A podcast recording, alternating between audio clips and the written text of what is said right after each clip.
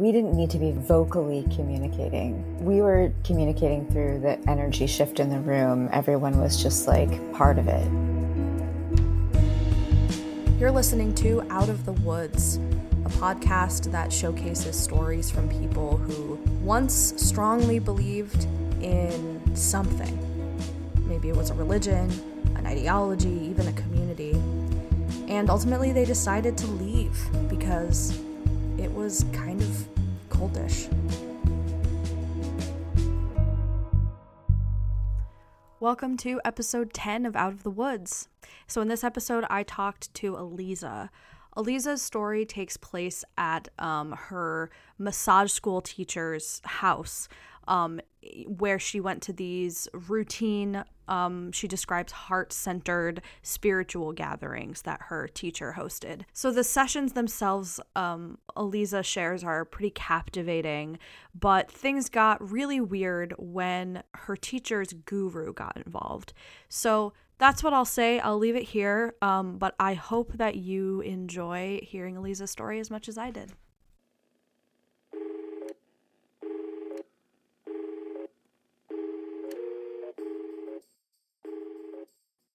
So where does your story with this like spiritual cultish thing begin? Like what circumstances led up to it?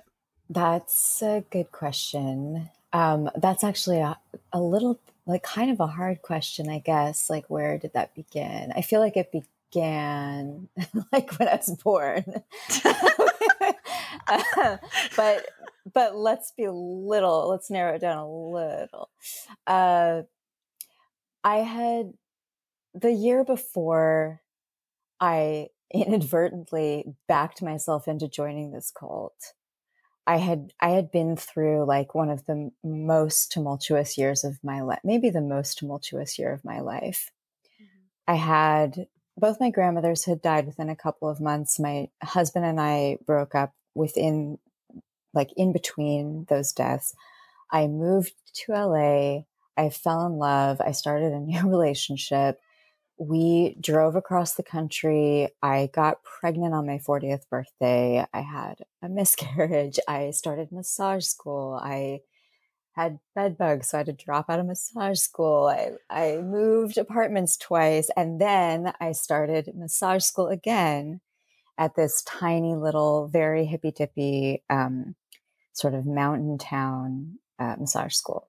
Mm-hmm. And my teacher at this school was this very charismatic, beautiful, highly intelligent um, energy worker who happened to be our massage, our lead massage teacher.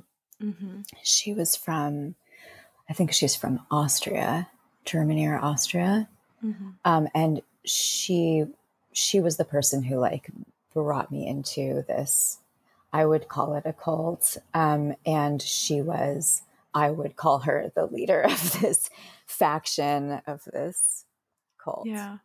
Yeah.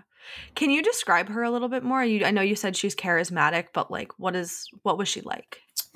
She, I don't know how old she is. It's sort of mysterious to me. Like, I feel like she could be anywhere from my age, which is 44, to like mid 50s. Um, mm-hmm very uh, striking, you know, like blonde, very, very blue eyes, very, very intense gaze, but, mm. but like inviting as well. Really charming, um, nice voice, you know, uh, very ingratiating, you know, like mm. she was very, um, she had a very direct way of speaking to us. There were only six people in my class she had a really direct way of speaking to us.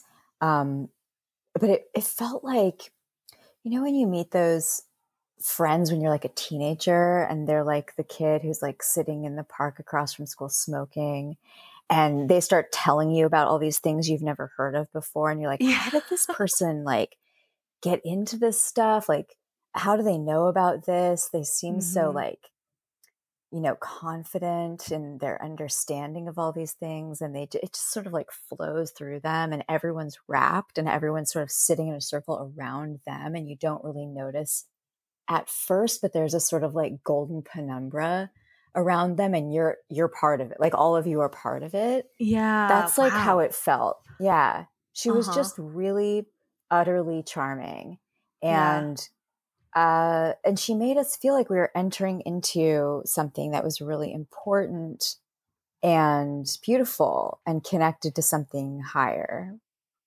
which for me is really like that gets me She was your um one of your teachers at the massage school. mm-hmm. That's like how you um so how did things break off such that, you know, you got sort of indoctrinated, I guess, into her cult? How did that happen? Well, it had to do with the fact that I had had this bed bug issue that I I had just recently moved. All of my stuff that I had kept, which wasn't very much, was in storage, and um, so I started school right after I had moved into a new place, like a week after I had moved into this new place. All my things were in storage, and then I got some sort of like uh, phone call from the storage place. Everything had to be moved. There was I can't even remember. There's my dog. I can't remember the circumstances exactly, but I needed to have a family member. One second. Come here. Mhm. I needed to have a family member um, come down to LA and help me. And we needed to do this like right away, move my things. Oh. And so I had to miss several days of school. And at this particular school, you had to pay for the time that you missed um, with tutoring, but you had, to, you had to pay for each individual tutoring session. Mhm. And it was kind of a lot of money. And she said, You know, I hold this meeting every week at my house on, I guess, like Monday nights.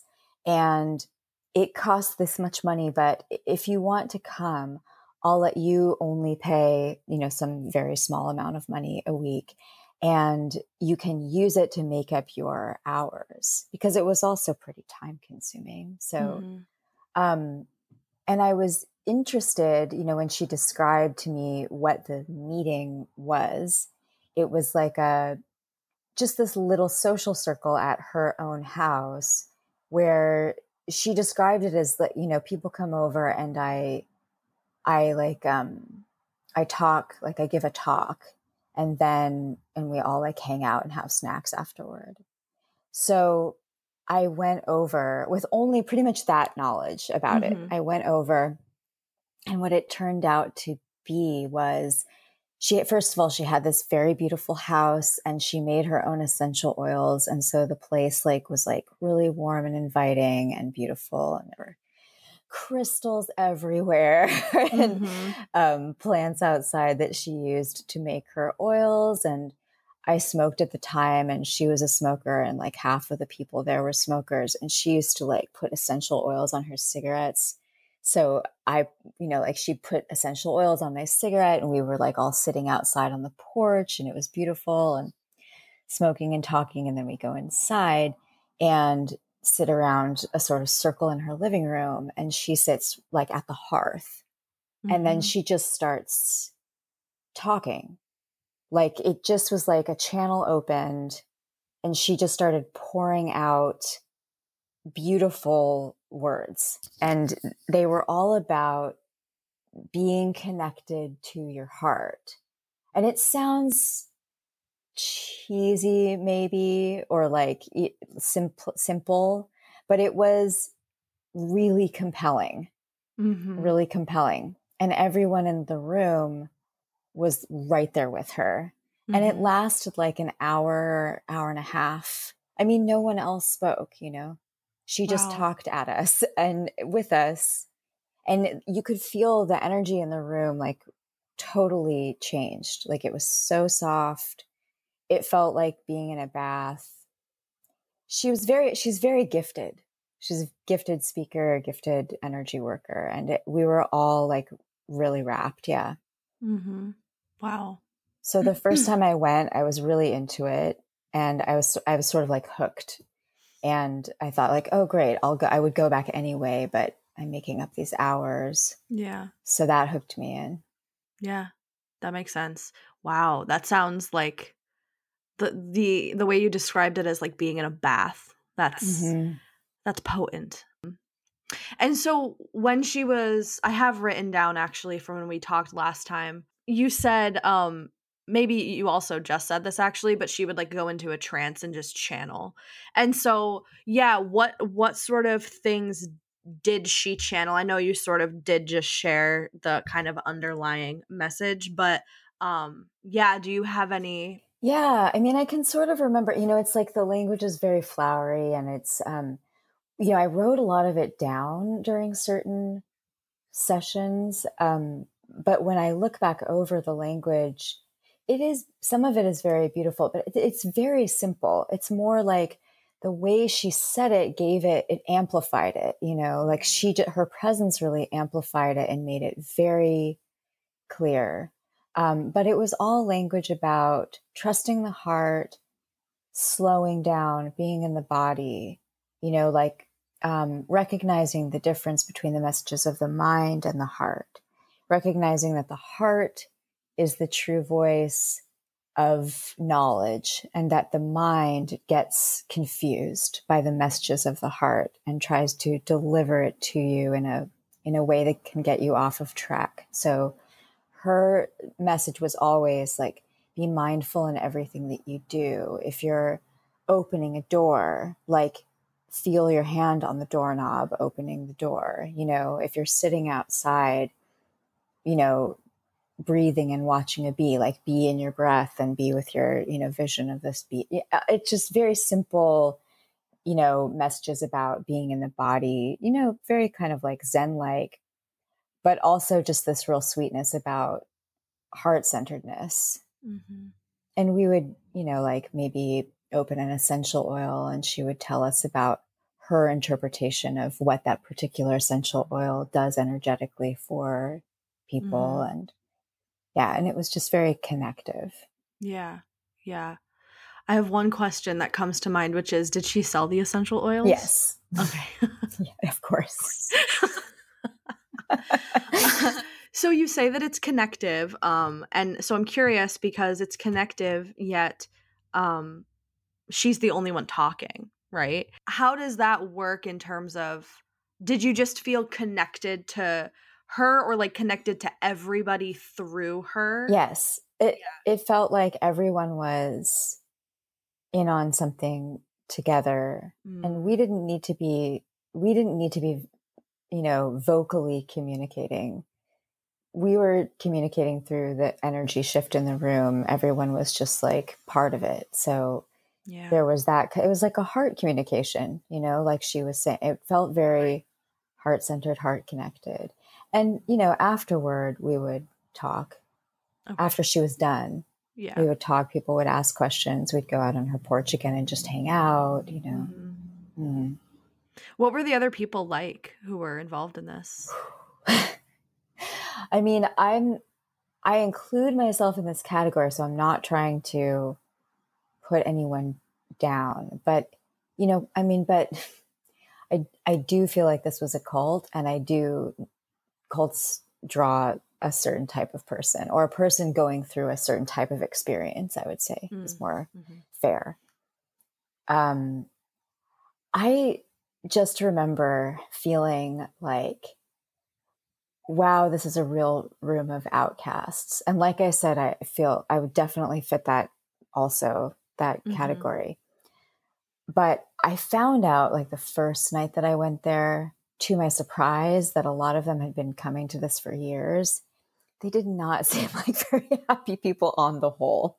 Mm-hmm. On the whole, it didn't feel like a room full of people who were getting it right in their lives. It, felt like um, it w- it was a room of people struggling pretty hard, and it did also feel like there were at least a couple of people in that room, including me at the time, who just their self esteem, our self esteem was incredibly low. Like, I mean, you know, like beyond the bottom low. Um, but sweet. And, you know, people were very, uh, you know, they were really open to her and so open to everyone else in the experience. Mm-hmm. What sort of things would you talk about together on the balcony? You know, like what were topics of Oh, conversation? wow. Okay. Well, here's a couple I can remember right off the bat. Uh-huh. Uh, one was this one was a really this was like a sticking point for me that I really I struggled with internally. I didn't like ever mention to her or anyone else. I just sort of listened and took in, but she would talk a lot about how we shouldn't watch the news. Okay. uh, which was there was one person in the group who I I felt a great affinity with in this way, who would always sort of she she was very she was struggling really hard with that one um, because I think her job, you know, in some way was like uh, she was some you know a helper in some way in the world. I can't remember if she was like in journalism or if she was uh, you know a social worker or something, but th- it was a hard one to swallow because she would tell us not to pay any attention to the news, which, which, uh, on one level of like us, uh, like this sort of like bypassing spiritual level, you know, makes sense, but not really in a grounded into a, a real world level. It, it didn't. It didn't feel right. It, like it just it rubbed me the wrong way every time she would talk about this. So we would talk about that sometimes. She would like encourage us to not really pay much attention to what else was going on except what was going on in this small circle of people and talk a lot about how one small group of people can affect the entire world. You know, she would say that a lot, like how this group of people of like 12 people could have this amazing impact on the energetic temperature of the whole world. Wow. So that was one thing I remember us talking about. I really like viscerally remember one evening on her porch. I was sitting on um, this like bench pretty close to her, and everyone was sort of like gathered in this little area. And there were, she had a really nice porch, and there were these big trees um, sort of like overhanging the porch. And she started talking about how she could move the wind. So she started doing that. she started um, saying, I can move the wind. And then she would like move her hand, and suddenly the wind would like start to move in the direction of her hand. And then she'd move it in another direction, and the wind would move in that direction. You know, we were highly sensitized to everything she was doing and sort of under a spell with her Yeah. and it's not that hard to be moving in the direction of the wind i suppose but it really felt like she was directing the path of the wind i mean how Yeah. how like incredibly powerful would that be if someone were capable of doing that i mean we were Yeah. completely in awe of her Right.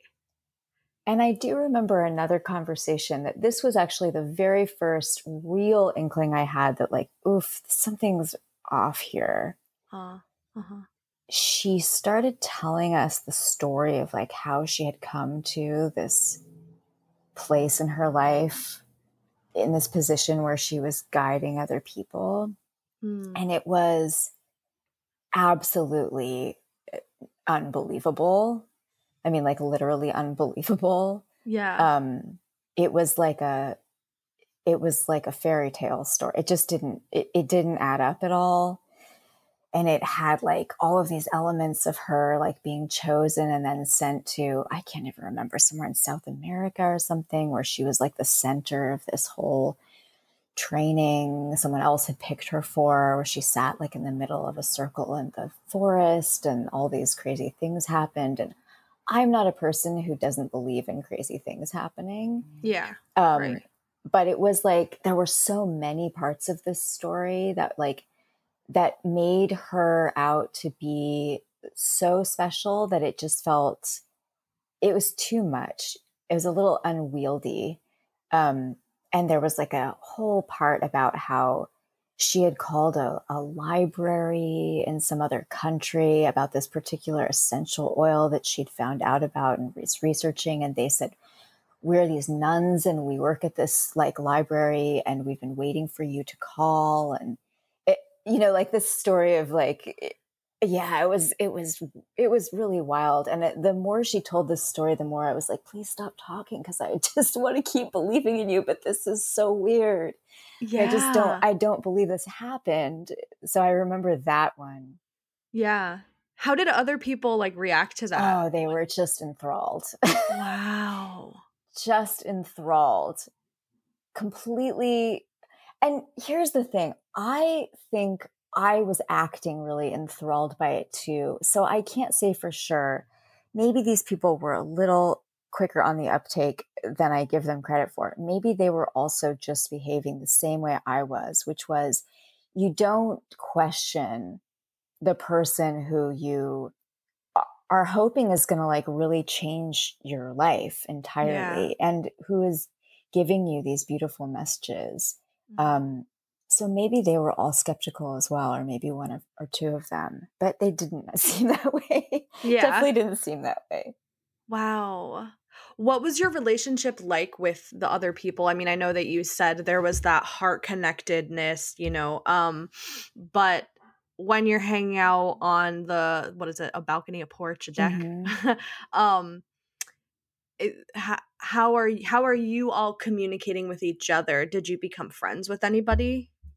that the thing that's so interesting about that is like when she would be talking it would feel like we were all connected but it felt competitive out mm. outside of that moment that like ongoing moment inside and so it was weird i didn't feel i didn't feel close to most of them in fact i felt agitated by most of them um I made friends with one other woman uh, who had also, I'm from the Bay Area and she had lived in San Francisco for many years. She was from Japan and, or is from Japan, and we are still friends. Um, she and I had like a real heart connection. I did not feel that with anyone else in the group. I felt in fact, probably less of a heart connection with all of those people than I did with anyone else in my life. But it was an experience we shared that was really opening. Yeah. In those moments we were in her living room. Mm-hmm. Uh, yeah, but I do, I distinctly remember a feeling of competition to be sort of her favorite. And she definitely, it def- definitely felt like she had favorites and that the favorites would switch around. Though I always felt like one of her favorites. And maybe everyone felt that way. Probably everyone felt that way. Mm. What would she do to make to signal who was her favorite? I mean, she she used to give me rides home from school because we lived really close by and our school was far away.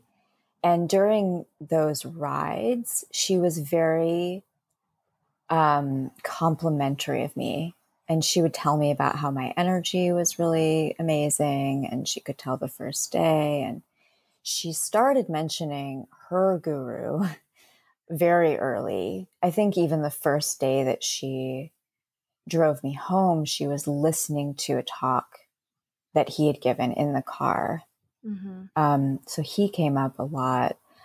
Uh, but also, she would make promises that then would sort of dematerialize. Mm. She'd sort of like offer things that would make you feel very special. So I remember she would say, eventually, I would really like for, she worked out of her house. She had rooms in her house to give sessions to folks. And she, our, our like second teacher was her best friend and she worked there too. She was more like her servant, but they were best friends. And mm-hmm. uh, and this woman like worshipped her.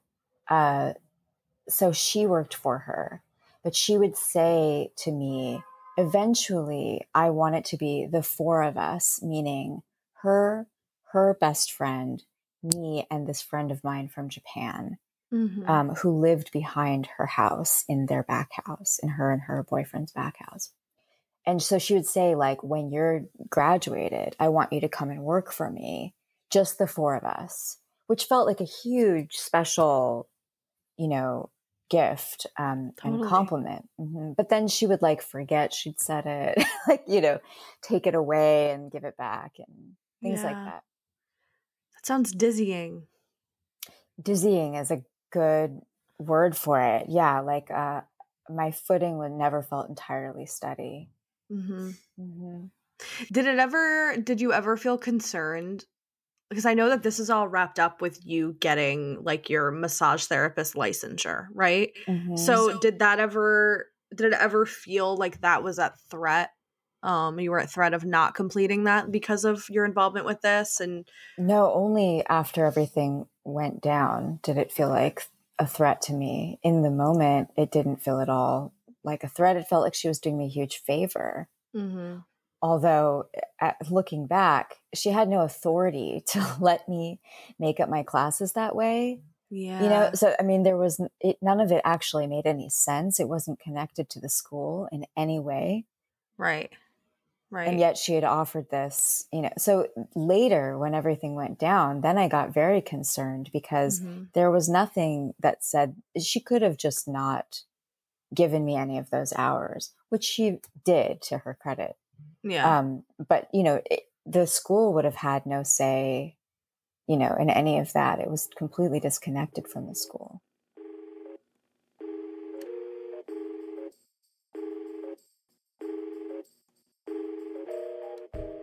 So you mentioned her guru. Was this whole thing that she was doing part of a larger like organization or? That's the thing. I i don't that was never specifically said. I mm-hmm. i knew from the day that i met her which was our first day of class the first day she gave me a ride home mm-hmm. that she had this i don't know if she referred to him as her guru. I, I believe she did refer to him as her guru um, who lived in las vegas. And she'd been she'd been like working with him for a long time. And she wasn't a follower. She like worked with him and she made that Mhm. clear. They were friends. She was not a follower. She was somehow working with him. So that was clear but she she never explicitly said anything about this little group of people being connected to whatever her guru was doing right? though I was invited to meet her guru, and so was my friend, uh, and one other girl. But Mhm. but yeah, she never she never explicitly said this is part of this larger thing. Though it felt very much as though at at some point later in the story, it felt very much as though, oh, I see, like we are being groomed eventually to enter into this larger thing right. which my guess was she was compensated for in some way, but I'm not, Right. I can't be sure. Mm-hmm. Mm-hmm. So I want to hear more about that, but before before I ask you to expand more, um, I am curious. Did this experience at the time shift your worldview in any way? Like, were the, were the things that yeah? So what was that like? It was a really beautiful experience. I was very, very moved by this woman and by the experience. I was, as I said, I was going through a really rough period. Um, I my self esteem has never in my life been so low.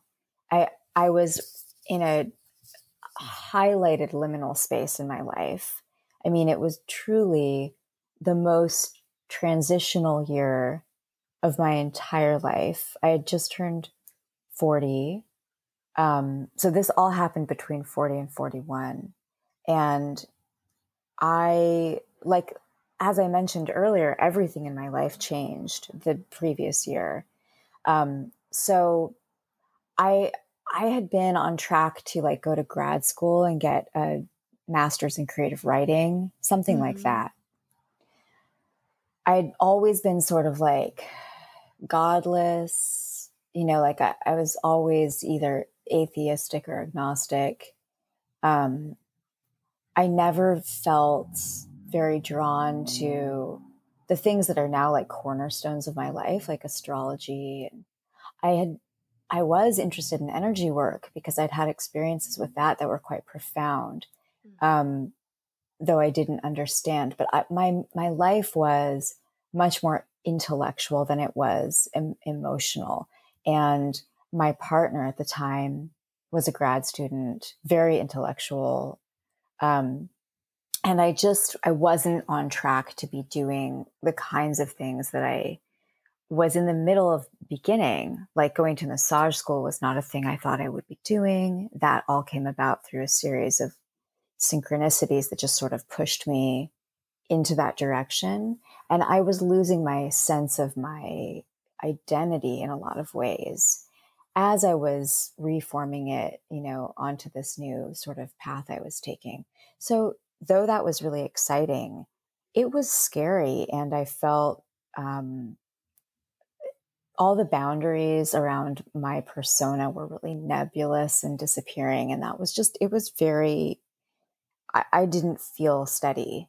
So, having something to anchor me, like this woman and this idea, about, you know, like connecting to the heart and living more in faith about the messages you receive emotionally was mm-hmm. very beautiful and not just not just something I could like believe in intellectually, but I had experiences during this time that were really incredible and and very spiritual.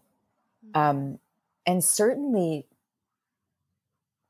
profoundly impacted and maybe even like instigated by her. So, I mean, I'm great. I'm grateful for the experience of meeting her, um, even though it was so weird and um, also, I think, damaging in a lot of ways. But I did have a huge shift in my thinking and my um, and my feelings spiritually. Yeah, they yeah. they magnified. You know, the amplitude was just like tremendous and I had moments happen, like a couple moments that I can remember really distinctly during those months that were a couple of the most beautiful moments of my life mm-hmm. with myself, just walking, just feeling so in the moment like I never had experienced before. Yeah. Yeah. Do you want to share anything more about those experiences or or you'd rather not? No, sure. I well, I, I started doing this daily practice that she sort of encouraged us to do. Um, I was taking classes on her essential oils at school, and I had many of them, and they were lovely. Um, and she she did a particular kind of energy work that had to do with her oils. So she, um, I had bought many of them from her. And in the morning, I would do this particular energetic practice with the oils. And I got very into the moment through that experience. So I was more present in my body than I had been previously. And I remember just this one afternoon when I was sitting with my boyfriend at the time and my dog, um, where I lived uh, in the city I lived at the time and we were having coffee, and I looked across the street, and suddenly, I, for the first time, and this has only happened to me a few times, I, every person I looked at, I like downloaded their whole history. Like I would look at somebody and I would just, I would get like this read off of them, like you've been playing soccer since you were six, and you, uh, this woman was walking, and I, and I knew suddenly like she just bought a cake for a person at her work whose birthday it was and no one had thanked her and like this whole and you know who knows whether that was the real story with any of them but it felt like every person i looked at i got this huge download about who they were and where they were in that moment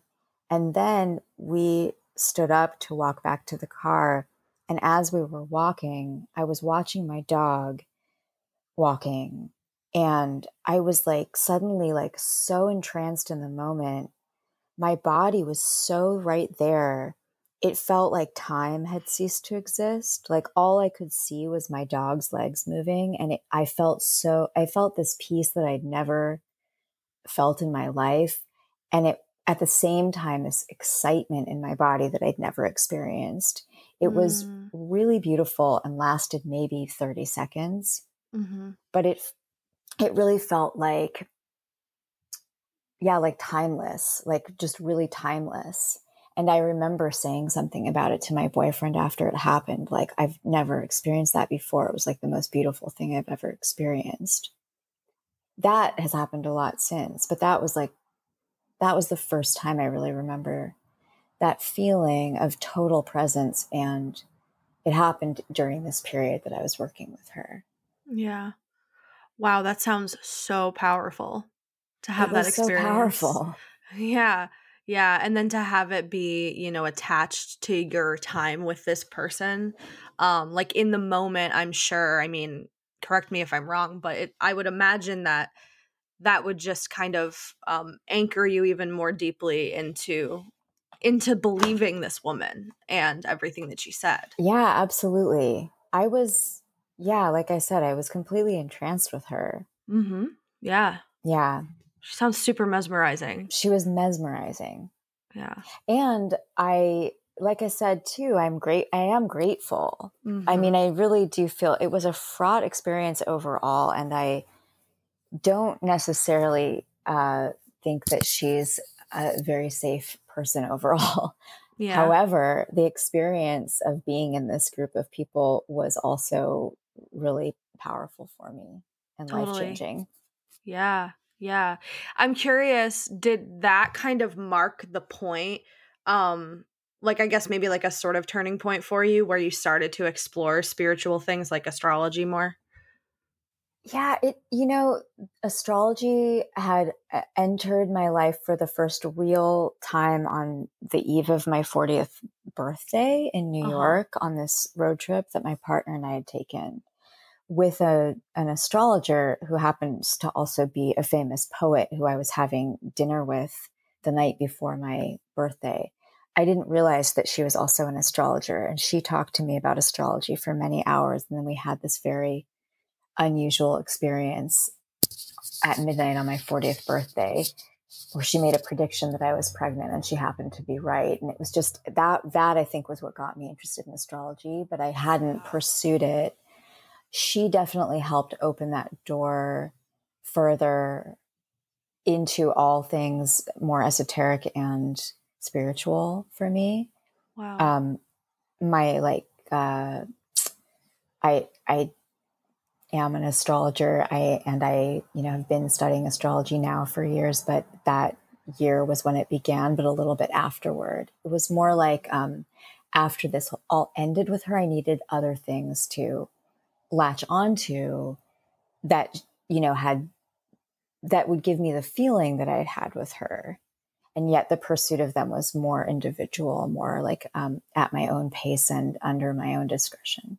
Mm-hmm. Yeah. So then I guess I'll go back to um, to the question of the sort of turning point, and you mentioned being invited to meet this woman's guru. Mm-hmm. So, uh, Yes. Can you tell me more about that? And I'm I guess I'm conflating these two because I know that when we spoke last, you sort of shared that that became the turning point, I think, when you mm-hmm. met this person and, and talked to is that true? Yes. I didn't meet him in person. Right. But I did meet him over the phone like FaceTime.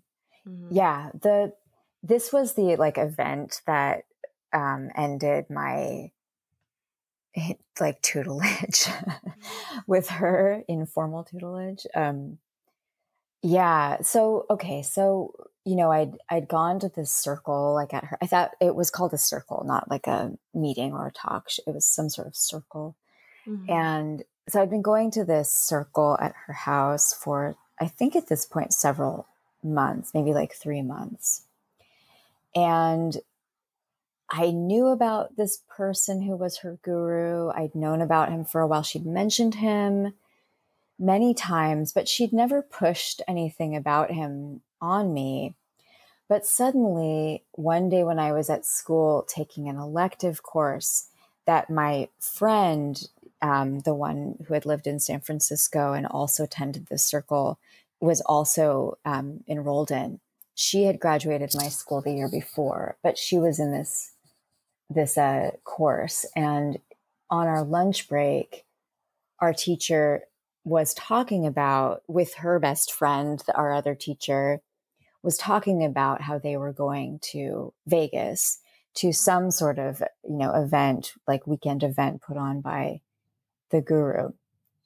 And, you know, they were talking about it and it sounded exciting. So my friend and I were asking questions. And then she said, you know, if you want to go, it usually costs like thousands of dollars. And she said, I could probably talk to him and I could probably get you two in for, you know, something like a couple hundred dollars mm-hmm. if you're interested. And of course, we were like, yes, we're interested. Yes, we want to go. So excited, you know? Yeah. So she was like, okay, I'll talk to him. I'll let you know. You know, very, very nonchalant. She was very nonchalant. She was a supremely oh, confident person. Yeah.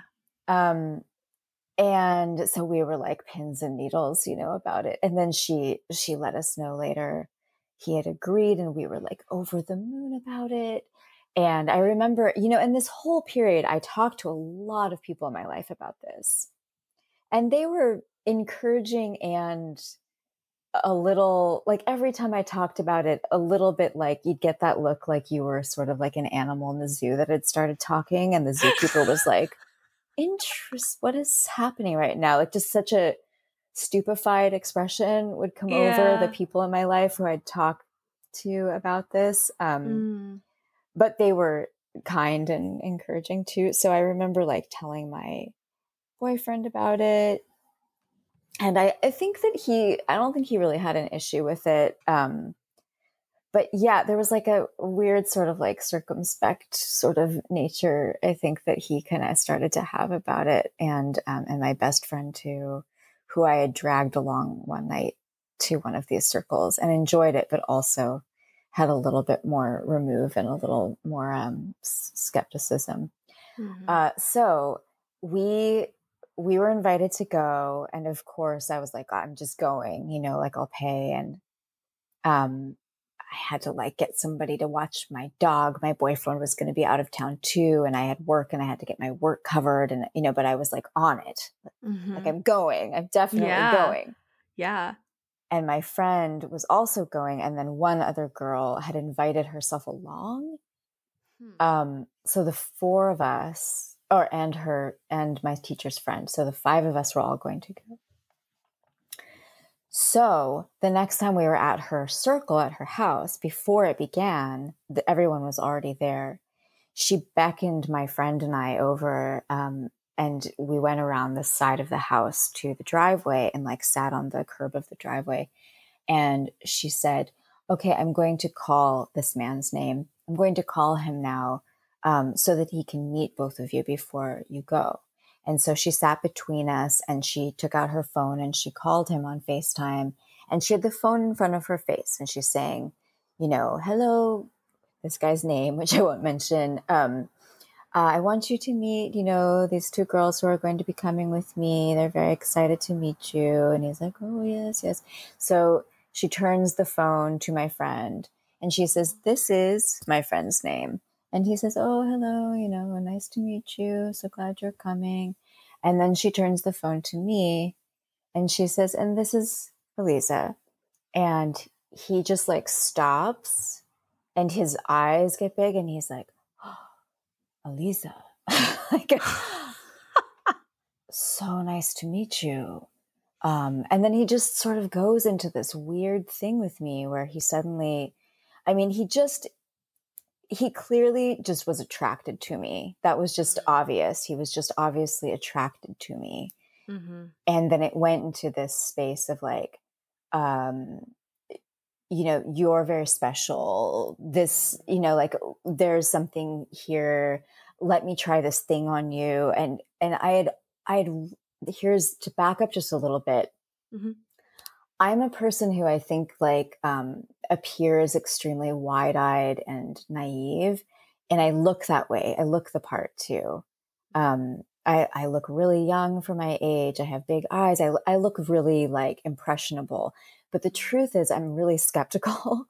and so I, even as I like really, really loved this woman and was really under, you know, her thrall, I had looked this man up and I had yeah. found an article about him that was in like the Atlantic or Harper's, I mean, some big magazine, Yeah. talking about how he'd basically been like tarred and feathered and like kicked out of New York City because he had basically started a cult there and was sleeping with all of his young female followers. And Wow.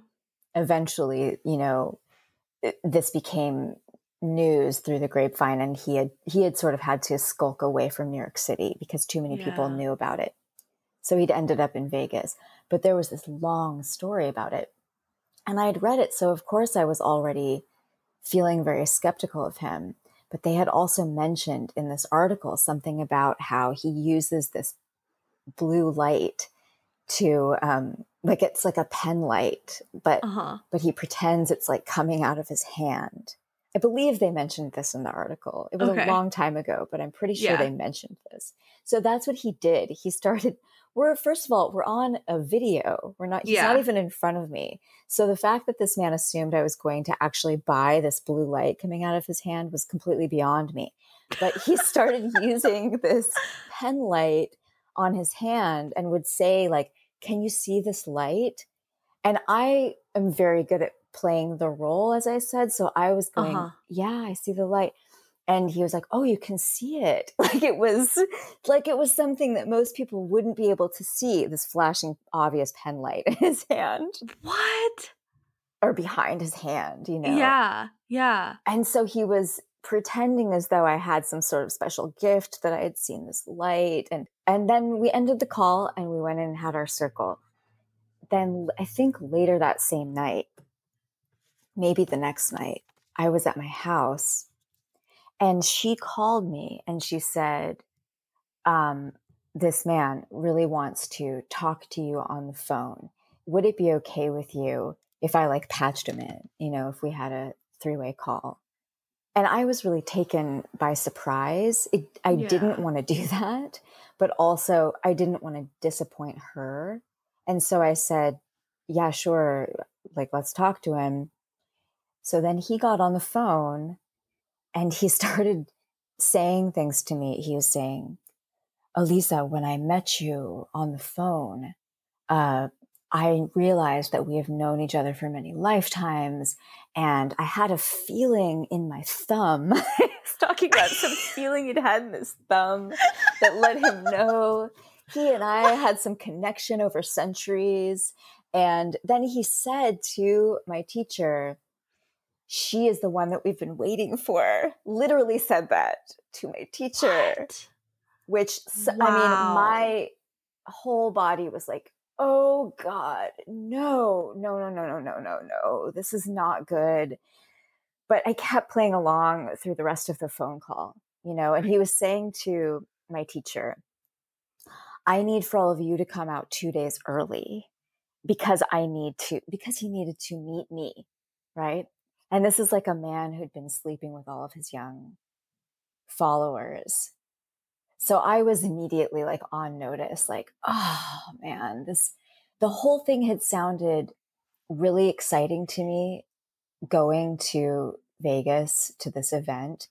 But Yeah. to be honest, at this point, I had had enough uh, weird feelings that I, I sort of was more interested in going to it for the experience of it as a sort of journalistic sort of provocative you know Yeah. experience like wow Yeah. what kind of stories could i come away with Yeah. so i had been wanting to sort of be an observer you know like be a fly on the wall it was clear i was not going to be allowed to be a fly on the wall at this point that i was like i was like the the dessert for him so it Yeah. immediately my feelings about the whole thing got much more complicated.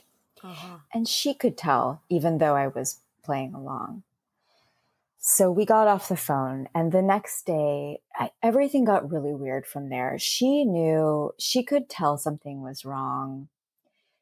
And i realized later there had been a similar thing that had happened with my friend. Um, so there were things happening and i think she may i'm going to give her the benefit of the doubt and say that she she may not have really wanted her students to be seduced by this man Yeah. Okay. um and but also i know she could tell that i felt weird about it, even though my words were encouraging still about the whole trip.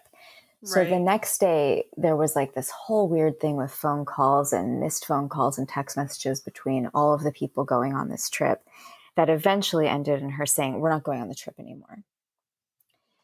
And the trip was canceled. She or she was still going, but nobody else was going with her. Mm. Um, which was scary. It was Mhm. scary for me because I, I knew something was kind of done between us. And I, I both wanted that to be the case because this had been, this thing with the guru had been not cool with me. I, I felt offended uh, and not protected. And hmm you know, my feelings about her were wildly shifting, even as I was trying desperately to keep them in the same place about her. Right. But I could tell she had gone cold to me too. Yeah. Yeah. So that was like, that was the pivot. That was the turning point. Right. Yeah. So then what came after that? When did you decide, oh, I'm out? Like, was it very soon after that, or did you keep going because you needed the hours? How did that all work? At that point, I'd made up my hours. I just was continuing to go because I loved her. I like loved her. Um, Mm-hmm. And I remember that next week was the last week I went. I remember going to her house and I was crushed. Like I was really upset. Yeah. Though I was not trying, I was really trying not to let that on. I was really like faking it, like everything's fine. But I remember going to her house and sitting on her steps with her before our circle smoking. And I remember saying to her, she was saying something to me about something she was feeling. And I said to her, I love you. I was so like sad and desperate because I had worshiped her and I felt my I felt my worship like dissipating and I I was like desperate to hang on to it. And I said, I love you after she finished saying this thing. And she turned to me and sh her eyes like got kind of wet and she was looking at me. And I thought that she was going to say, like, I love you too. But she was like, Oh, thank you so much. It's so hard to be me sometimes. What? Wow. And that was like, I just, I was like, this person does not care about me at all. Like, this person Oh my gosh. is maybe a narcissist. And that was kind of it for me. And and I just backed myself out of it without us ever really discussing it. It was kind of clear to both of us that I just wasn't really going to be a part of that anymore. Uh huh. And I didn't realize, but my friend, who I hadn't been speaking with um, since that whole thing went down, because she had been planning to drive me out there, and she had suddenly called me and said something to the effect of like, "I don't think that we should drive together," and it was very abrupt.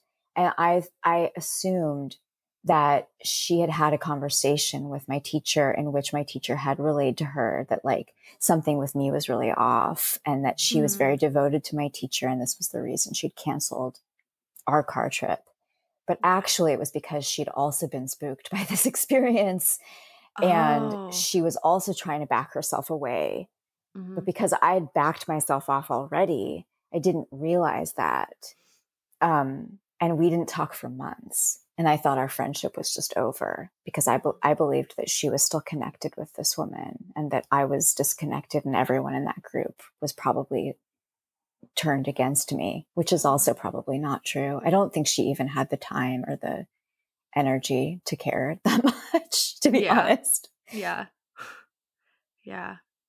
And so um so then you two cuz I know you said earlier that you two are actually still friends. We're still friends. You and that person. So how did the reconnection happen with that? so she and I didn't talk for months and I I was really sad because we I had felt like we were really similar. I really liked her. She was such a sweet, she is such a sweet, sweet human being. Mm-hmm. Also gifted with energy work. You know, that's what I do now. And um mm.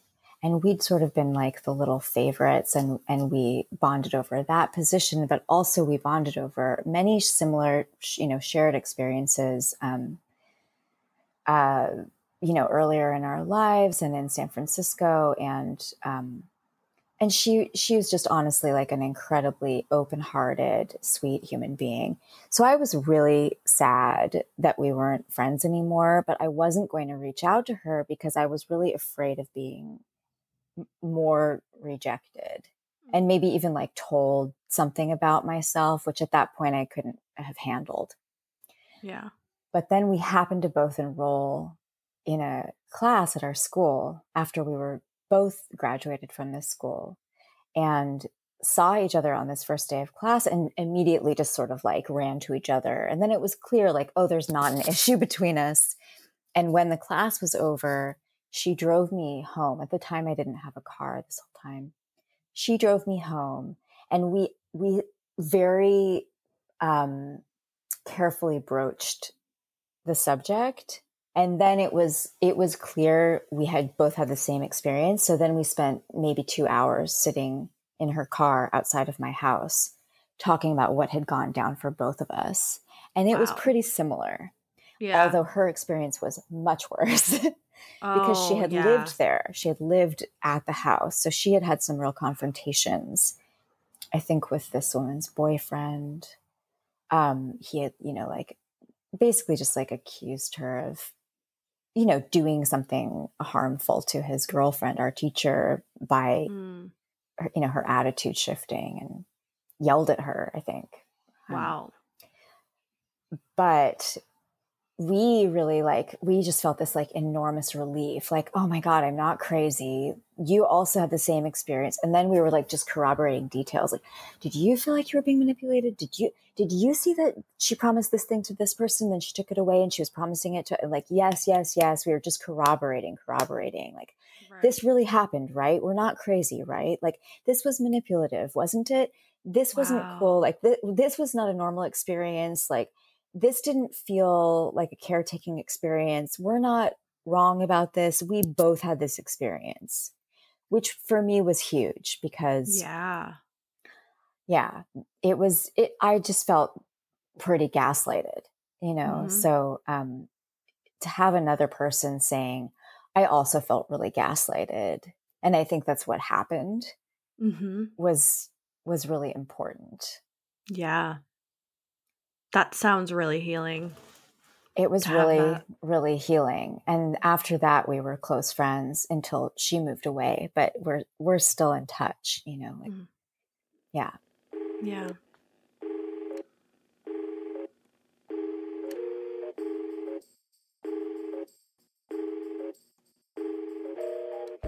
So at this point, then, um, I guess so going back you had that eh, that's the experience with your former teacher guru kind of person um who like in response to I love you said thank you it's so hard to be me like oh my gosh that just I can't even imagine that just sounds so devastating and like again like dizzying and um so then after that did you just stopped going um at that going. point at that point you were um you had already made up your hours. So did you ever have to see her again like at oh, school oh, yeah. or anything? She was my yeah. teacher. Oh she it, continued to be your teacher? she was still my teacher for another i don't know maybe a month um oh. and yeah it was I mean, it was both like normal and really uncomfortable. She mm-hmm. would sort of like make a spectacle of me sometimes um, in class. Like, she was, it's, I still, I will never have her figured out. I don't know what her intentions are or were with anyone. You know, like I can't presume to know what was going on with her. All I know is my experience of her. I mm-hmm. don't think that she I, I my guess is she's well, I just actually I really don't know this. I guess I want to believe that she wasn't intending to uh like gaslight anybody or um intentionally manipulating but is just a sort of powerful person who likes to be the center of attention mm. i'm not really sure but um wow that got me lost. I'm kind of like i don't even remember what you asked because that because that's actually such a triggering thought for me that she might have been intentionally manipulating people like for this person's cult or it's really hard for me to know. I guess yeah like i my assumption about her is that she's simply a very charming person who's used to getting what she wants and that there's a side of her that's not very nice and that likes to sort of play with people's feelings. And I was clearly the person in our class and in our school who was the most vulnerable person there. I mean, by a, by a long mile, like mm-hmm. really, really vulnerable, clearly to everyone. I mean, everyone saw that about me. Everyone was aware I was having a really hard time but she would sort of like single me out and make a spectacle of me sometimes in a way where like everybody would be laughing at me. So it was, I don't remember that being like necessarily only afterward. Yeah. It was not comfortable. Um, but but I graduated from the school and she didn't hold back my hours or do anything vindictive, you know, uh-huh. nothing nothing like that. She just sort of moved on with the people that were still interested in her. It was sort of like, yeah. okay, bye. You know, if you're not, if you're not going to worship me, I don't really have a lot of time for you, you know? Mm-hmm. mm-hmm. Yeah. And so then there wasn't any fallout or anything because you just, it just fizzled. She didn't yeah. really care. It just it's hard fizzled. to be her. It's hard to be her. It's really hard to be her. I mean, who knows? Maybe it is hard to be her but uh, I mean, it's pretty hard to be a person. yeah, general. it's pretty hard to just hard be. to be a person. yeah, uh, I feel like you know when you have a relationship with your student where you're clearly like spending a lot of time with them outside of class, giving them rides and having them over at your house, and then like attempting to introduce them to your very special guru and you know and having many very intimate conversations um, about how special that they are, me, mm-hmm. that by the time your student, after months of this, says to you, I love you, I, I just would think the response, even if it's not to say I love you back, would probably be a little less self indulgent than that. but I mean, but it, but you know, I don't know. I don't know. Either. I don't know what was happening for her. I don't know. Yeah. Yeah. yeah. I don't know either, but she sounds like a very interesting person. She's a um, very interesting person. yeah. Complex yet extraordinarily gifted. Yeah. And intelligent. Yeah. Uh-huh. So now what how did your life kind of advance? Like how did this how did this leave you? Did this leave you with any sort of crisis of faith that you were grappling with? now that you know your spiritual the spiritual sort of guide um has proven themselves to kind of be like i don't know the emperor without clothes kind of thing. It absolutely didn't leave me with a crisis of faith which is the thing that makes me feel like this was a very important experience for me even though it was rough and i realized the person that i was so attached to was not attached to me and possibly is not a particularly um, kind human being. Um, mm-hmm. But no, it actually just was, it encouraged me to find it elsewhere, which I did mm. easily after that, actually. You know, so it was really, I mean, it was a very potent, as you said before, like really potent experience. Mm-hmm. And what it left me with was just a sort of like, I don't, I guess like a lacuna or something where I, I was in a space of like, what's, what's next like i'm in this moment where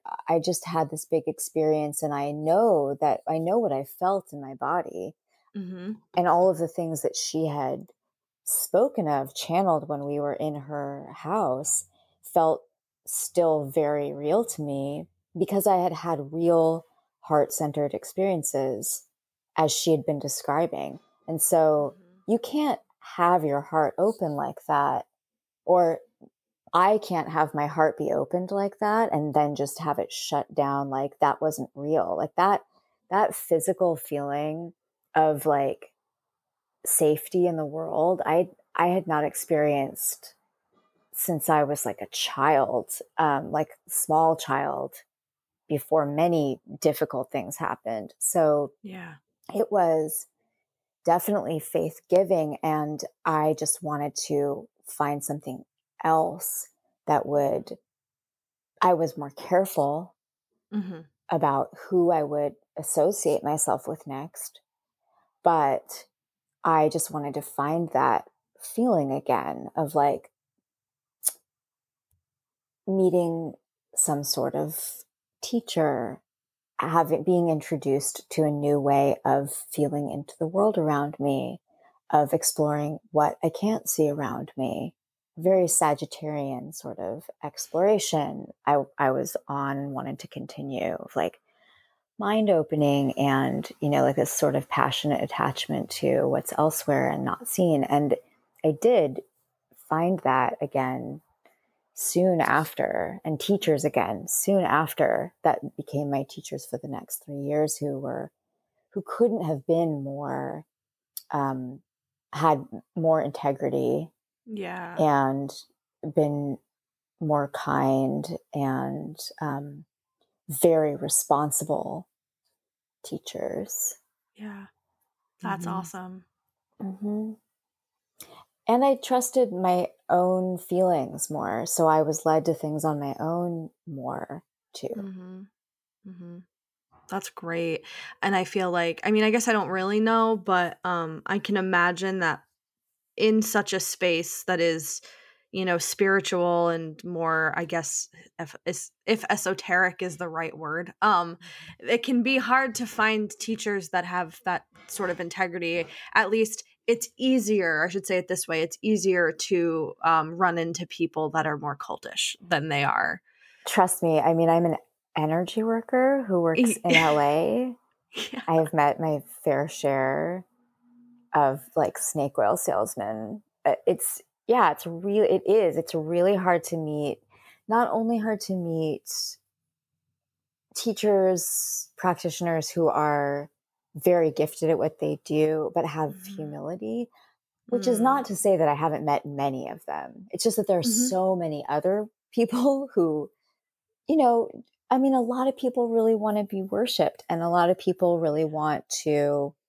have a heightened sense of reality. And, mm-hmm. you know, living into your ego in this way is a way to get there. And I don't, I don't blame people for running straight into that experience, it's really um, intoxicating. Mm. You know, and I, I'm sure I've had my moments with that in other in other areas of my life. I've had moments of that in romance and, but yeah, it it's not always the easiest thing to find. And I, I got really, I didn't get lucky. I actually was really primed to find the right teachers by this experience that didn't mm-hmm. feel right to me. And my body didn't trust it. And so I yeah. was really careful yeah. That's that's that's a great positive to take away from that. Mm-hmm. then um yeah, to sort of have a, a clearer compass, mm-hmm. it sounds mm-hmm. like. Yeah. I'm curious though, um, in the beginning when I asked like what led you to this, and you jokingly said, I mean, my whole life led me on to this sort of.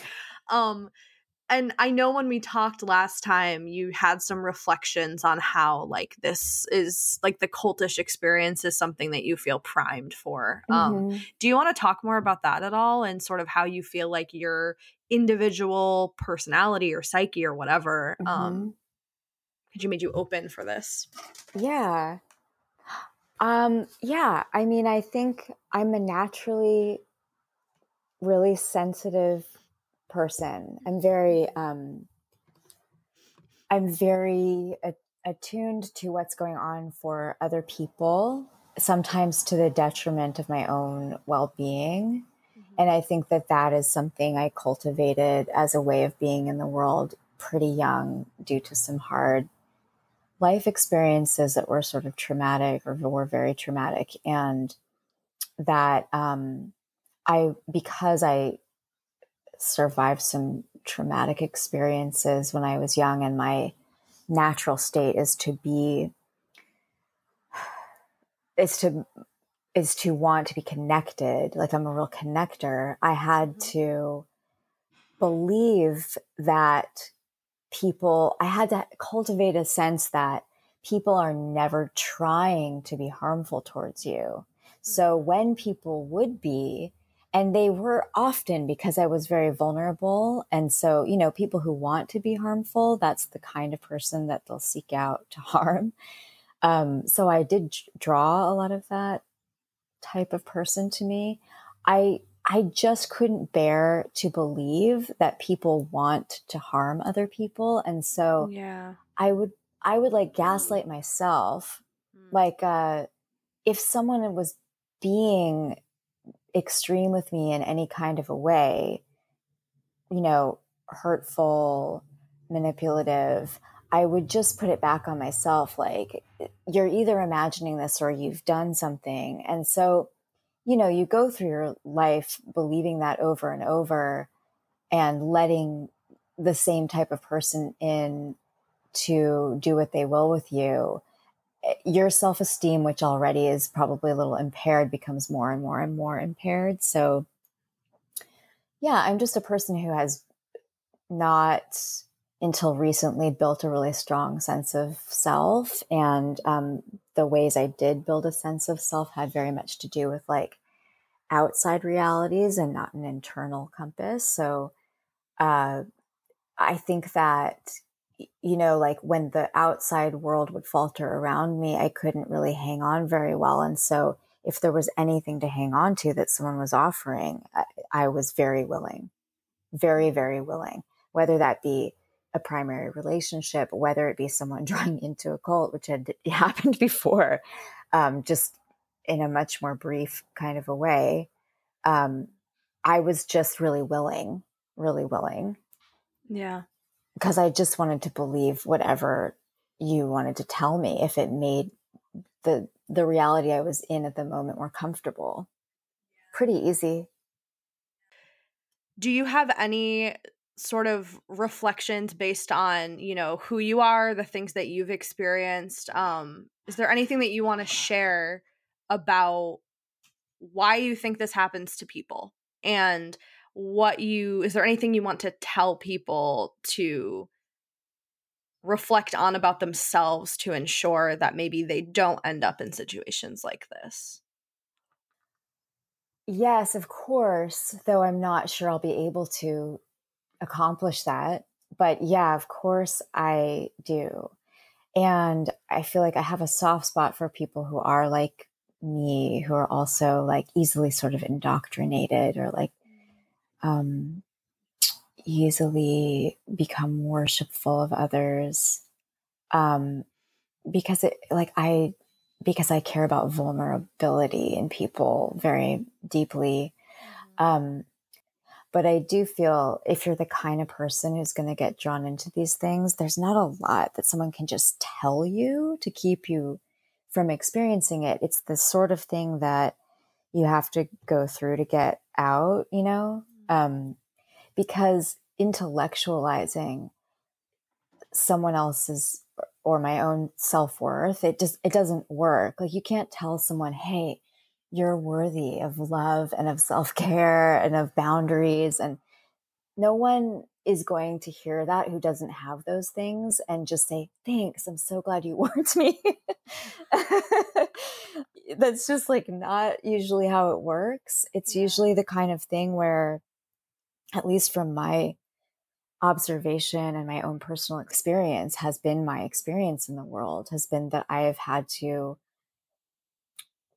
put my faith in people and reluctantly pull it back again and have moments of total disillusion and and loss of faith in in others or you know at other times in my life loss of faith period in the universe and you know in the world and in myself in order to see myself keep going and see my own strength. I've had to like lose a lot and feel you know the disillusionment and then just just continue like not knowing what's coming next and not um you know not even feeling necessarily like i'm going to survive literally mm. um because eh, like that time passing where you're just living through it and getting to the next thing that like somehow keeps you going or like gives you that small little spark of faith again like the, those are the things that allow you or allow me to understand that like life is just really a it's just a it's a timepiece where like what you do um it builds something up in you like some concrete foundation whether you feel it happening or not whether you feel like the most taxed and messy human being alive or you feel really together the time you spend on earth living living through challenging circumstances um, does provide some sort of foundation for you and at this point in my life having just gone through this past year that we've been through mm-hmm. um, and my own very very challenging experience this year that i didn't feel i would survive like now it's really clear to me and that was just part of it like that was just a piece you know like that was like an hour on that on this timepiece that's my life